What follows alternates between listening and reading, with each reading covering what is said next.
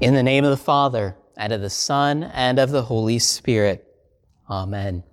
Beloved in Christ, God sends His Holy Spirit as He promised to work true contrition and sorrow over our sins and the gift of repentance of faith in His forgiveness.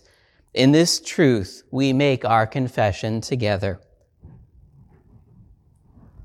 Come, Holy Spirit, fill the hearts of the faithful and kindle in them the fire of your love. By the power of your word, we confess our sin and need of your grace.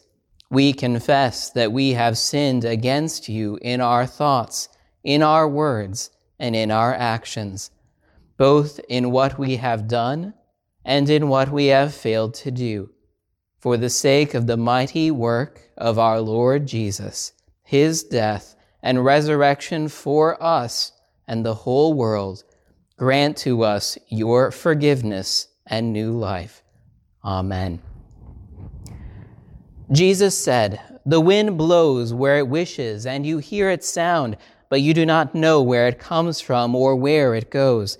So it is with everyone who is born of the Holy Spirit receive the Holy Spirit. Upon this, your confession, I, by virtue of my office as a called and ordained servant of the word, announce the grace of God unto all of you. And in the stead and by the command of my Lord Jesus Christ, I forgive you all your sins in the name of the Father, and of the Son, and of the Holy Spirit. In the joy and power of God's forgiveness, we are gospel witnesses to the ends of the earth. Thanks be to God. Amen. Let us pray. O God, on this day you once taught the hearts of your faithful people by sending them the light of your Holy Spirit. Grant us in our day by the same Spirit to have a right understanding in all things and evermore to rejoice in his holy consolation.